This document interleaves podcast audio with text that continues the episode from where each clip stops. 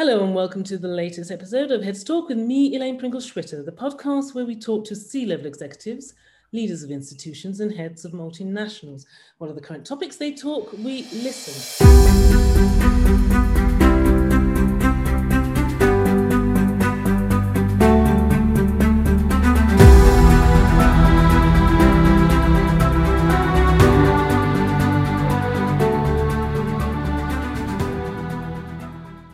My guest today is described as a shaper of US China relationships.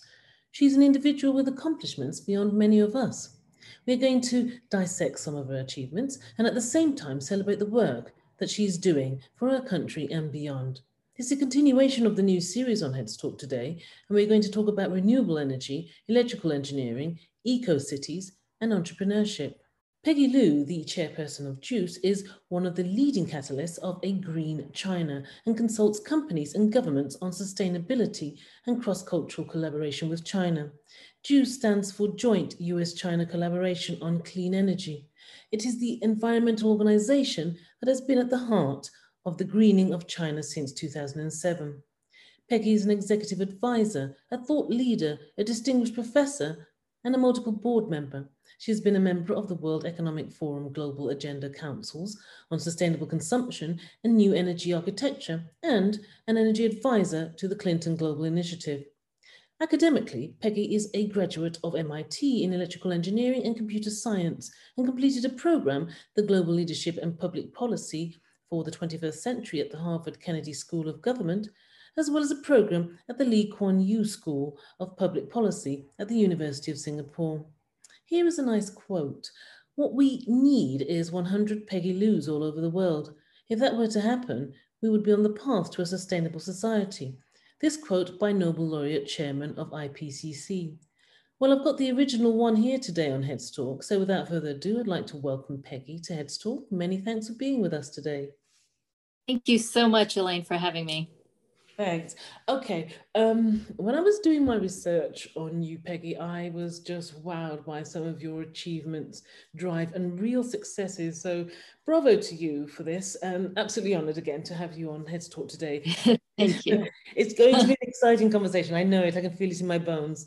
Um, this episode will go into greater detail about some of your notable achievements. It nicely fits in with the new automotive series on Heads Talk, where we delve into the world of electrical solutions to meet sustainable targets. Okay, the long introduction over.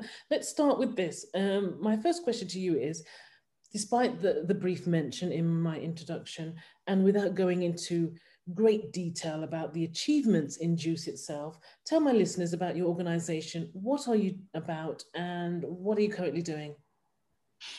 So, Joint US China Collaboration on Clean Energy is the nonprofit that was started at a really interesting point in time in China's history in going green. And that was 2007 when China was just starting to think about clean energy.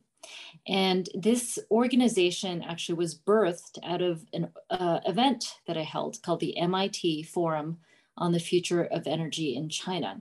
Mm-hmm. And it happened to be the first public dialogues between US and Chinese government officials on clean energy. Mm-hmm. And so this was really a catalyst of different actors across different disciplines to come together and say China needs to do things differently for the sake of national security, for the sake of uh, livability, for the sake of survivability at the time. And certainly in the long term, how we are going to thrive depends on how well China and how fast China is able to go green. So, joint US China collaboration on clean energy was really a 10 year, initially, a 10 year initiative uh, to help China change the way it creates and uses energy. No small feat. Mm-hmm. All right. That's concise. Thank you for that. And let's now talk um, in greater detail about some of your achievements, incredible achievements in this space. The first one here is the smart grid. Um, you've stated that you've introduced smart grid to China in 2007, which in turn brought about a 7.2 billion initial um, um, billion dollar initial investment by the, the state grid and thus created a roadmap for the implementation. Now China is the world leader in implementing smart grid innovations. How did this come about and how has it changed China? Well, during this event that created Joint US China Collaboration on Clean Energy, one of the co founders on the US side, who was the head of energy for the President's Council of Advisors on Science and Technology for George W. Bush, um, mm-hmm. um, this man named Steve Papermaster really encouraged me to take a look at this new technology, smart grid, and help bring it to China and help, therefore, bring the US technology partners to China to open up the market. This is a huge market, obviously. But at the time, China didn't even use the word smart grid. So I really had to start with a white paper, uh, really a diagram of what components made up smart grid. What would it look like if China were to implement smart grid across the country? What would some of the benefits be? What would some of the first steps be? And so this became a Clinton Global Initiative commitment to do three forums on smart grid in China, bringing in the best of the best, uh, mainly in the US at the time. And what happened was I was able to create these bilateral forums that helped China with the US partners dream about what was possible. And they took that dream and they ran with it. And mm-hmm. now China is the leader in implementing it. There's over 500 cities that are quote unquote smart city pilots. Mm-hmm. I mean, that's amazing. Just listening to you, and it's absolutely amazing some of the stuff you're doing. Okay, let's continue dreaming a little bit. Um, it would be interesting to get your vision, your view of a smart, sustainable city. What would that look like to you, and how will such a city utilize and optimize electricity? Well, that's a really interesting question, and it's really evolved over time. So, when uh, JUICE was first started, one of the first meetings we took was with the vice minister of the Ministry of Housing and Urban Rural Development in China. Mm-hmm. And he invited JUICE to create the first ever classes for mayors across country, uh, across the entire country, mm-hmm. on how to build cities in an eco way, in a green way, uh, in a sustainable way. And over the decade, um, really actually eight years, we trained over a thousand mayors and central government officials on what it means to be an eco city. Now, over the course of this decade, uh, China really developed very quickly. And so, what an eco city was and what was possible, what people dreamt of when mm-hmm. they looked at other cities across the, the world and said, I want that in my city, that really evolved and it evolved very, very quickly. Mm-hmm. So the at the very beginning, it was really about um, a balance of uh, clean uh, or energy use mm-hmm. uh, and um, energy supply demand and supply. Um, and then over time, it evolved to things like eco livable uh, cities. So it was really not just about survival and energy production mm-hmm. and national security, but it evolved to livability of citizens. And now um, it's really about thrivability of everybody. So there's eradication of poverty uh, has recently been achieved in China, but this has to be equal among the cities, the urban cities, as well as the rural villages. Mm-hmm. And so um, this was a really fascinating journey, and we've learned a lot by looking at best practices from cities like New York and looking at Bryant Park for public spaces, Highline, to even Kaikoura in New Zealand for eco heritage tourism. Uh, we looked at transportation, uh, for example, London. We looked at uh, municipal waste and water, for example, in Tokyo or Taiwan, in Seoul, Korea.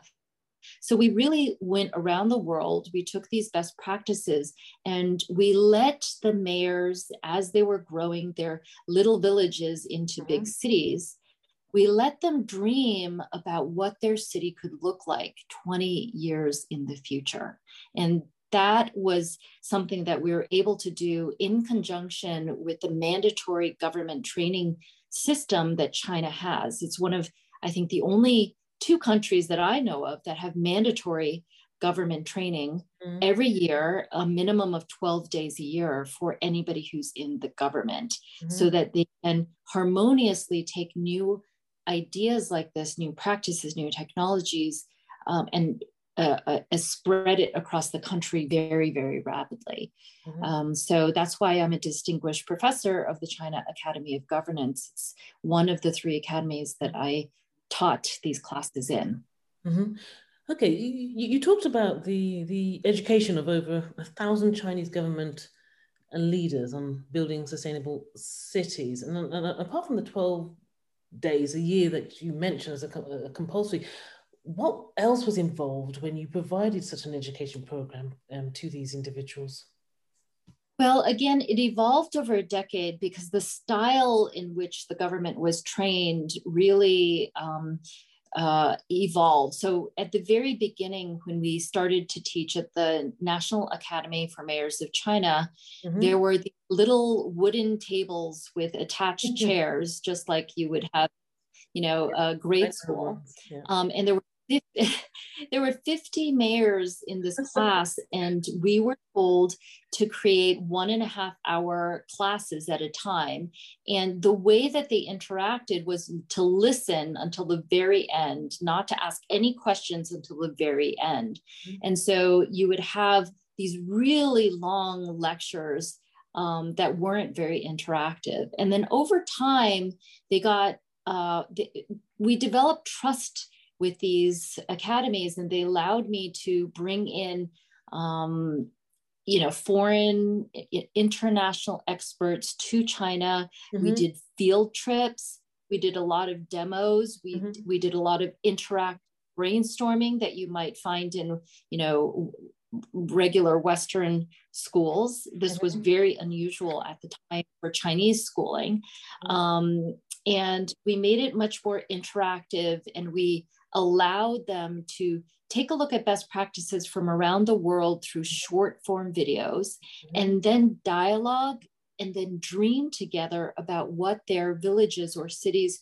could look like yeah. in conjunction experts that we brought to these classes that was really cutting edge every single time we tweaked the format of the classes it was really cutting edge for China at the time. And we worked hand in hand with the curriculum developers at these three academies that I taught at the, the, National Academy for Mayors of China, the China Executive Leadership Academy of Pudong, which is in Shanghai, and the China uh, Academy of Governance, which is now merged with the Party School. So these are really the heart and soul of how China is able to train its leaders and have harmonious growth on a continual basis. Hmm. I sort of like the story of sort of the beginnings of having 15 leaders, very important leaders, sitting at a sort of a high school desk type a sort of education. Yes, 50. 50 leaders in a classroom. Oh my goodness. goodness.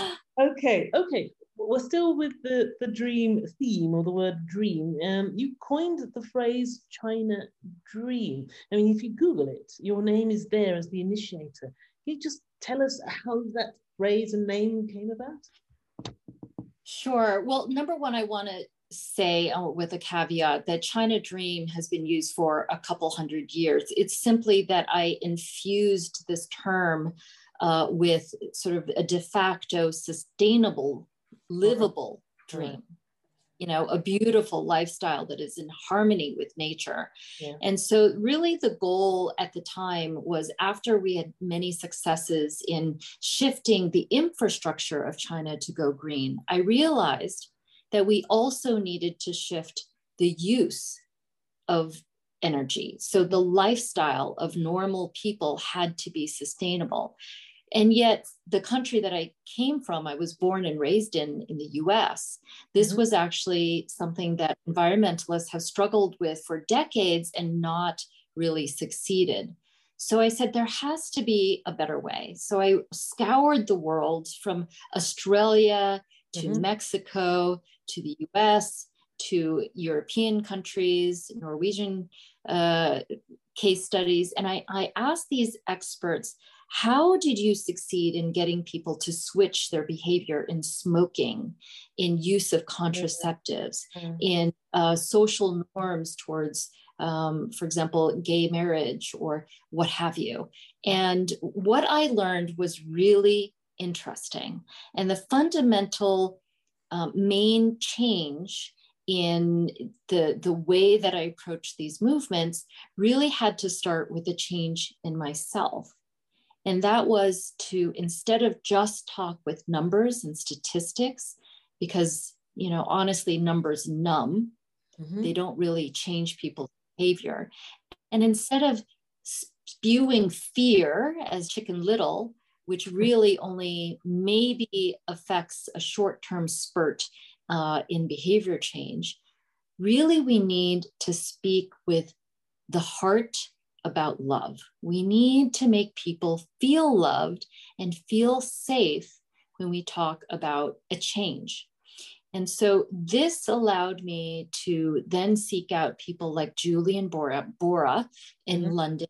At the time, he was the global creative director for Saatchi and Saatchi S. Mm-hmm. Um, and people like that helped me develop a workshop format that I then took um, across China. Uh, and I slowly asked people to draw their dream in great detail. What does it look like? What does it feel like? What does it taste like, smell like? Um, how do you see the future China dream when it is a livable, thriving uh, family lifestyle? Mm-hmm. And so we started to ask mayors, uh, company CEOs, real estate developers, students, professors, um, all people from all walks of life, artists, mm-hmm. journalists, mm-hmm. um, all these people came together in these small workshop formats to draw as if you were James Cameron creating the avatar world, draw China in the future. And then I asked them to describe this dream lifestyle with words that were effusive of love and joy and marvel and euphoria that this dream had already taken place. We were already successful, we were already satisfied. Mm-hmm. And so what what happened was we had to take a huge shift from what I was used to, which is white papers and scenario planning and spreadsheets and um, all these words like PM 2.5 and ecological civilization and sustainability and transit oriented design. And I, I moved from the head to the heart. And so this ultimately uh, became the kernel of what I'm now teaching, which is called tornado leadership. It's about looking at movements, looking at behavior change as a collective as an energetic tornado where you're magnetizing people with the heart, with joy into this vision that is very grounded with one you know group of people or one person's vision mm-hmm. that grows and grows as the collective grows and you let go of how you get there and you let go of how it evolves. You just surrender to the tornado's path. As you keep spinning the tornado with little celebrations and little um, uh, asks, micro asks that people can say yes to, and little stories that are filled with joy bubbles. And this is really what creates quantum change, the type of change that I was able to manifest in China seven times over. And each of these changes only took three years to, to create. So, China Dream, after having uh, a lot of momentum in government, in uh, fashion magazines, mm-hmm. uh, journalists, with artists, with, with companies, all talking about the China dream. Mm-hmm. What happened was Tom Friedman one day came to China and I was taking him around meeting different people. And he went back and he wrote about China needs to it, its own dream. China needs its own dream column about this program. Mm-hmm. And this got translated into Chinese. And lo and behold, later that month, Xi Jinping became president and used this term in his first speech. You can call it the State of the Union for China. And this became, in the following year, the second most used phrase in China, the mm. China Dream phrase, and it became the national slogan. Of course, the first phrase was Xi Da, which is Uncle Xi. Mm-hmm. no, but you know, when you said that it started with you yourself, um, what did you change internally and how did that process how long did that process take well again all of these big changes only took three years for china to reach a point where it was never going to go back mm-hmm. right once the china dream became the slogan it was never going to let go of the quote unquote china dream which now is on billboards everywhere subways to um, you know murals to construction walls mm. uh, to advertisements all have nature and the harmo- harmony with harmony with nature and mm-hmm. taking care of each other starts with me you know that type of china dream is never going to disappear um, so the, the, the, the china dream it started with my effort to find a way to change our lifestyle to be more sustainable. But again, as I talked to people, um, experts from around the world, what I realized was I had to let go of speaking in numbers like a McKinsey mm. consultant, of mm. which I am. Um, I had to stop talking about technology is going to lead us to uh, a better future, even though I'm an electrical engineer, computer science major from MIT. And I worked for the first half of my career bringing up new technologies like internet technologies in Silicon Valley. I had to let go. And I really had to let go of having to be in control of the business plan. I had to really just listen to my intuition. I had to listen to the energy of the movement and where it took me. And a lot of times it was surprising, but I, quote unquote, you know, you have to go with the flow. And so I learned how to trust my judgment, my, my intuition a lot more than business plans and annual reports and spreadsheets and numbers. And I had to speak with my heart which was a really big change as an engineer and as somebody who, you know, comes from family. Yeah, I'm just thinking, I, I don't think I could do that. It was like, I'm like you, I'm a numbers person, I'm a sort of a facts person. So I'm, I'm really trying to work out how did you sort of just change? You said you had to change, but how did you? It's, it's like a complete personality change. I'm just wondering how, how you did that. Yeah. well, I mean, so the way that I look at it is when you're born, um, the heart is completely open. And so over time, education and society and jobs beat us into acting more as a robot in an industrialized society. Right. So really it's about remembering who you really are versus changing your personality. But you know, in my travels, I went to, for example, Hollywood and I talked to the USC Annenberg Norman Lear Center about how they use script writing um, in TV, um, episodic television. Mm-hmm. To really change behavior. So, if you think about Will and Grace, for example, that was really cutting edge in allowing social norms to be more comfortable with gay partners, right? Mm-hmm. Um, you look at the telenovelas where um, uh, population, there's a nonprofit, I think, um, I think it's population, PSI, I believe, they use the format of telenovelas um, to convince dads to let their teenage daughters in Catholic um, families to use condoms. Um, mm-hmm. Um, and that was a really big break. But they they portrayed the evil dad as not letting you know daughter oh. pursue love, etc. So, right? And so I, I learned from storytellers, and storytellers talk from the heart. They don't talk yeah. through numbers. So, so, it's, so it's, it's a form of reprogramming, really, isn't it? I'm still sort of science based in my head, sorry, but it's, it's a, sort of, a sort of form of reprogramming what you're talking about, right?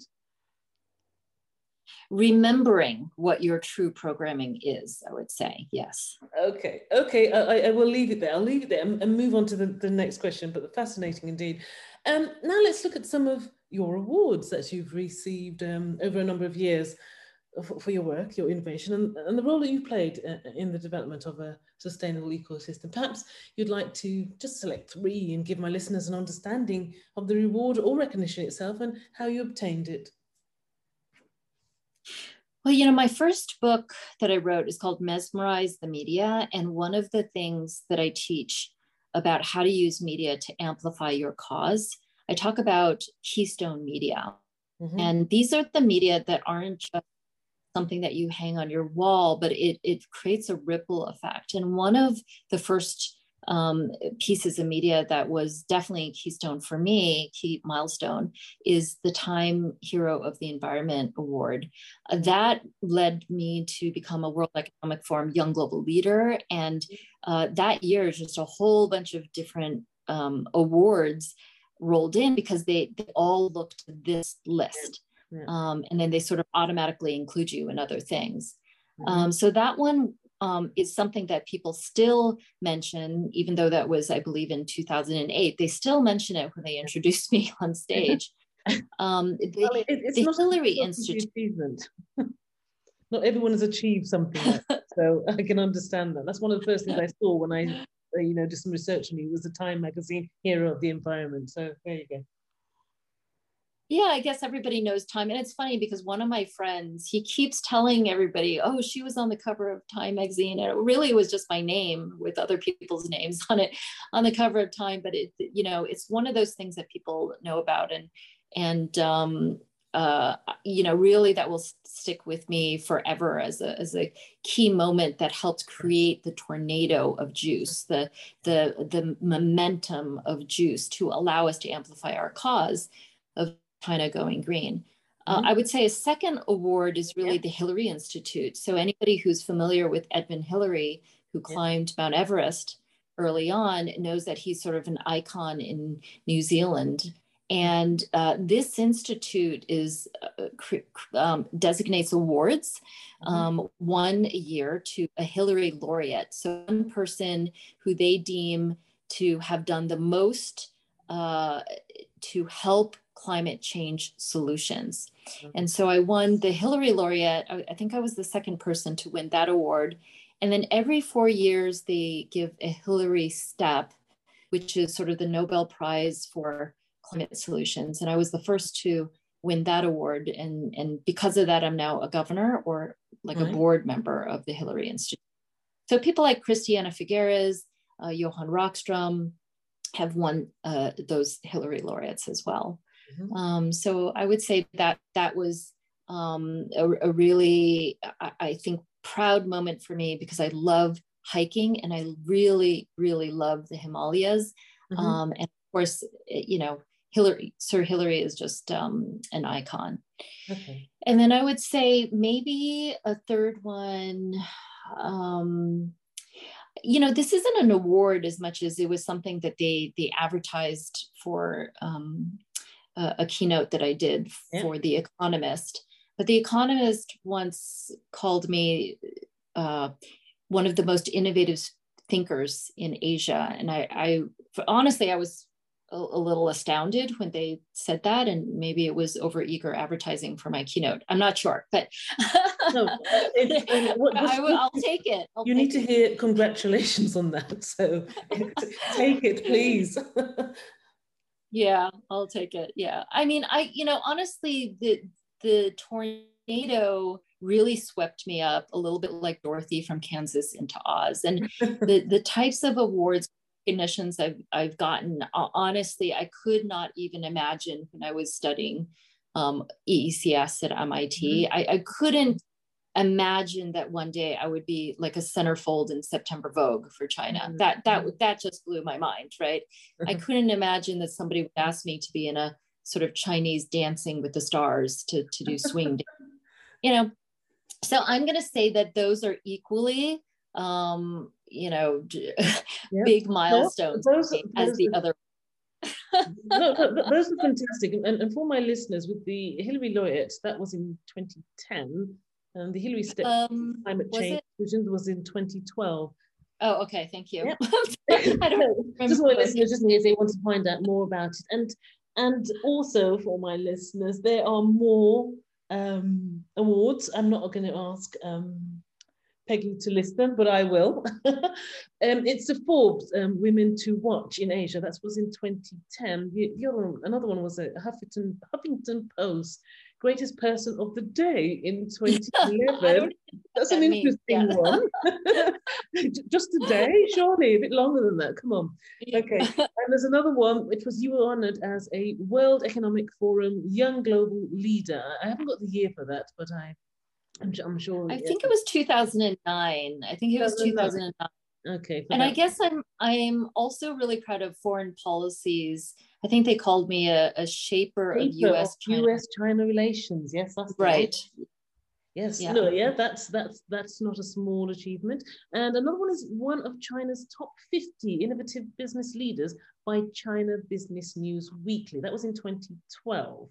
Um, you had the Shanghai Excellence Award in 2014, and you you know there's numerous um, covers. Oh, oh goodness! I was I was hoping you going to keep keep listing more, but um, I think that you know what what's interesting about these awards really the importance is not um, the award itself, but the when we get them every single time, it's like a micro celebration that adds juice yes. to the tornado of JUCCCE, so to speak. Yes. Yes. Um, and so I'm a really big believer that if you want to, to um, get sustainable change, you need to learn how to listen to the energetics of building a movement in a positive way, looking forward backwards. So, mm-hmm. um, dreaming the future versus protesting the past. Mm-hmm. And this way, we're working through emergence rather than reacting to emergency. And so, each of these awards really was um, really a reflection from the external world that JUCCCE was being successful in creating larger and larger tornado, increasing the angular momentum of this tornado mm-hmm. towards a greener China. It's it's a, it's an appreciation for what you stroke JUCCCE is doing. So you know that, that's great. And just to, to, to finish off on that, you, you've been in the Chinese press and magazines and publications to include the Global Times, Beijing Times. Now you mentioned Vogue and the Guardian. So that's for our listeners. You, you know, it, let's move on. Let's move on. Um, okay, it, it goes without saying that um, China has quickly adapted to the electric revolution. Its electric cars are in abundance. The buses have been 90% converted to EVs and a year ahead of schedules in some cases in cities. What is the key to its success for quick adoption? What is the key to successful quick adoption? And what can others around the globe learn from China? And interestingly, and later in your answer, what were the pain points in this transition? Well, you know, it's really all about having enough capital early on to experiment. And so, what China did right was early on, for a duration of five years, put um, a tremendous amount of subsidies, both at a central level and a local level.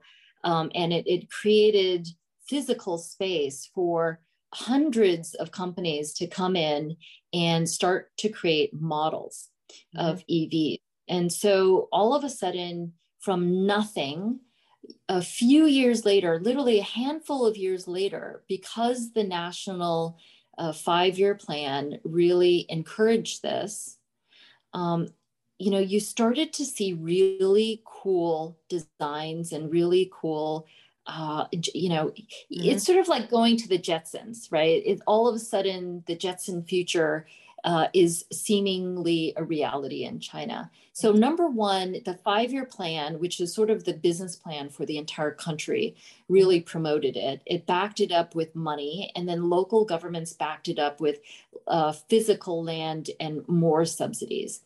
And so, one of one of the interesting things about China that I think is really the key to its success is its emphasis on logistics you know, infrastructure, transportation, everything really takes into account transit oriented design. And that's why we have the high speed rail, the subway system that we have, and now the, uh, the uh, Belt and Road.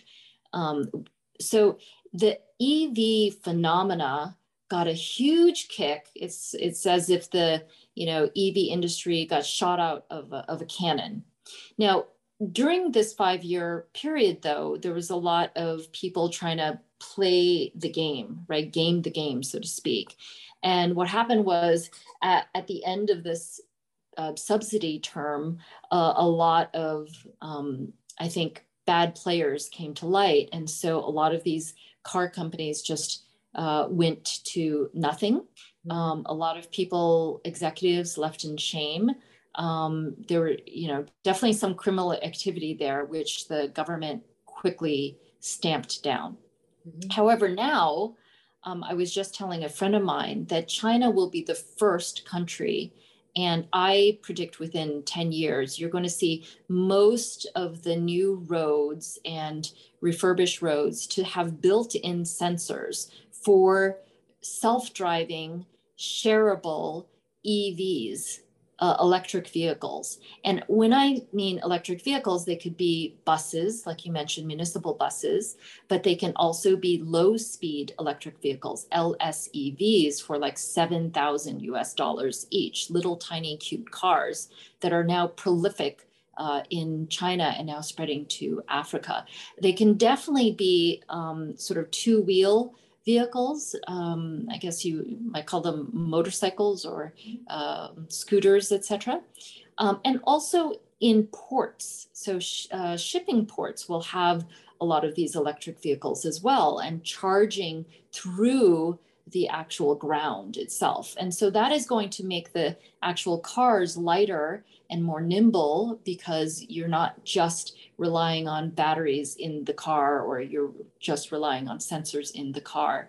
And so this is going to really, I think, lead the future of the world in how transportation looks. And, and all of this, remember, is tied to transit centered living, what urban planners call transit oriented design, meaning that all the cities are built around hubs around the, the subway stops, the high speed rail stops. Um, and so, whenever you have a stop, a metro stop, you will have uh, huge skyscrapers right on top that are mixed use. So, residential, commercial buildings, retail, um, schools, hospitals, all within walk, you know, 15 minutes of walking distance. And that's that's a model that actually uh, London does really well. Mm. Um, so in Shanghai, we have 500 meters between each stop, which is really walkable. Um, and then, of course, you have the shared bike system mm-hmm. also. And then you have the equivalent of an Uber or Lyft called Didi. Um, and that's prolific as well. So it transportation is becoming really, really convenient as well as uh, sustainable and uh, city friendly. And it just helps with the flow, it reduces traffic, and everybody is happier. Mm. So that's actually given me quite a, a, very interesting vision and view of how things are going to be. Um, out of curiosity, have you got an electric car? I don't. I haven't owned a car since I moved to China in 2004 because it's just not necessary. I actually live in the center of Shanghai, mm-hmm. and I mm-hmm. live on top of three subway lines. Mm-hmm. So three subway lines intersect underneath my feet. So when I want to go to one of the two international airports, all I have to do is go down to the elevator, 29 stories, and oh. then go down one more story to to line two and I go one direction, it goes to Pudong International Airport. I go the other way, it goes to the Hongqiao International Airport. One more stop, it goes to the high speed rail uh, um, uh, station. And, and, then I can really go anywhere. Uh, mm-hmm. so uh, honestly, there's no need. Yeah. A lot of stuff is within walking distance. Um, and then there's the you know, one kwai per hour, which is like nothing to rent a, a shared bike. Yes. And then I could drop it off anywhere, really anywhere. There's, but there's bike uh, parks everywhere. And then if I really want to, then I'll just call uh, the equivalent of an Uber or Lyft. Um, and they're at my doorstep within 15 minutes. So uh, it's just that's so understandable. That's understandable. I think I think a lot of people that live in uh, many of the big cities, London included, are shifting away from uh, owning a car to the public transport as the public transport gets better and greener then it's easier for them to, to make that decision i sort of imagine you having an electric car and actually redesigning it while you're using it and sort of pulling out all the points that's wrong with it and all the stuff that's good with it. I just sort of pictured that. That's why that question came into my head to ask you that. Well, you know, the other thing I want to point out is electric cars are so cool now that it, it, in the mall next door to me, which is one of the newest, fanciest malls in Shanghai, uh, mm-hmm. uh, Taikoo Hui, there's both a Tesla uh, um, showroom and a NIO, N-I-O electric car showroom, which is, I say, even cooler design than Tesla. Mm-hmm. Um, so it's it, it's now the norm. Oh, sorry. Want EV. sorry, I, I, interrupted you. I apologize for that. What was your, what, what was your last statement? Well, it's it, it's just um, the future. The young people really, if they want to own a car, they're going to want something electric. And uh, nowadays, you can also start to pilot self driving electric um, taxis. Yeah. This is the future. That's the future. So, so, yeah. so why, why, why do you consider the Nila, the NIO, sorry, cooler than the Tesla? Well, you have to take a look at some of these pictures. So one of the earlier models um, if you look at it, because it's um, also self supposed to be self-driving, I believe you can actually face the four seats towards each other. Uh-huh. Okay. Right.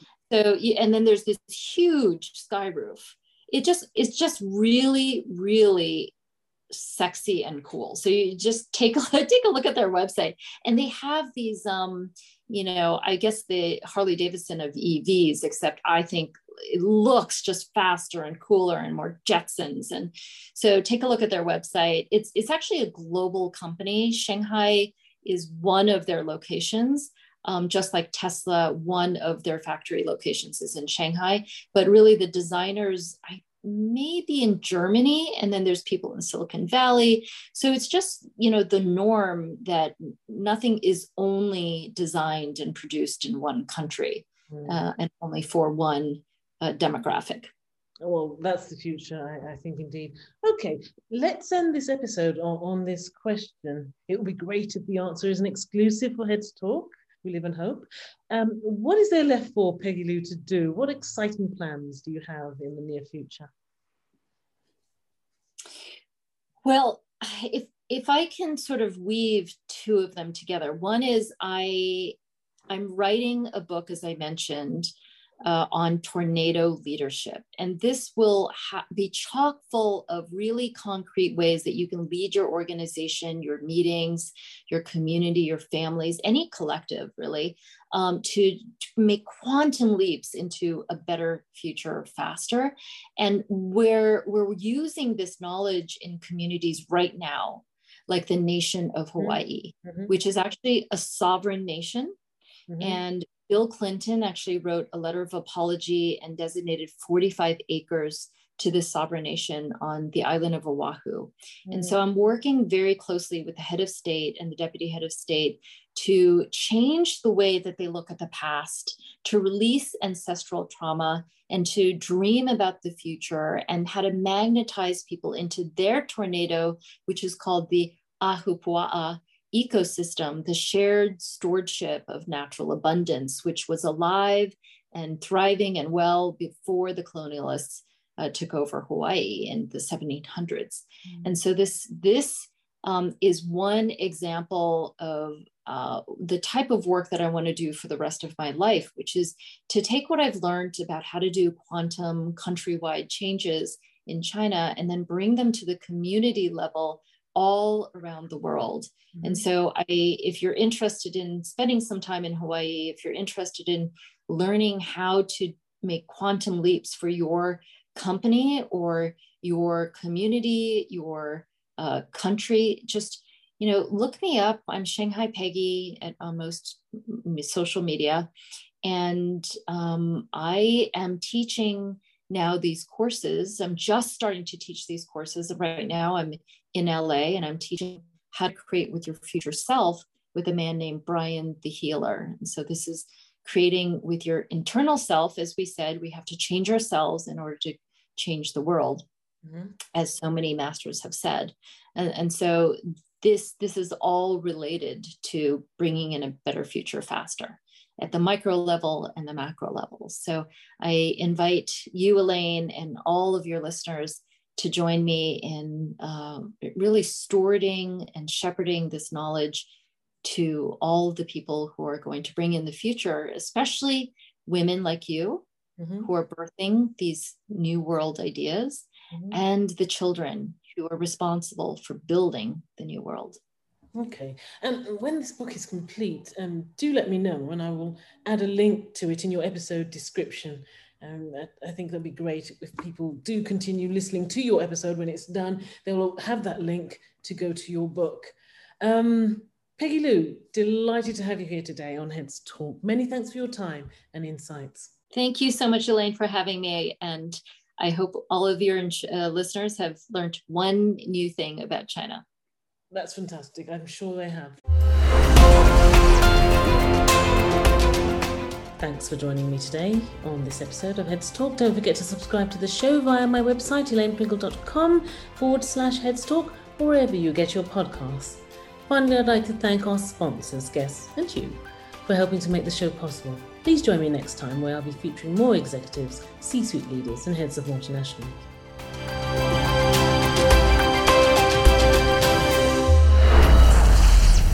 Heads Talk podcast with your host Elaine Pringle Schwitter.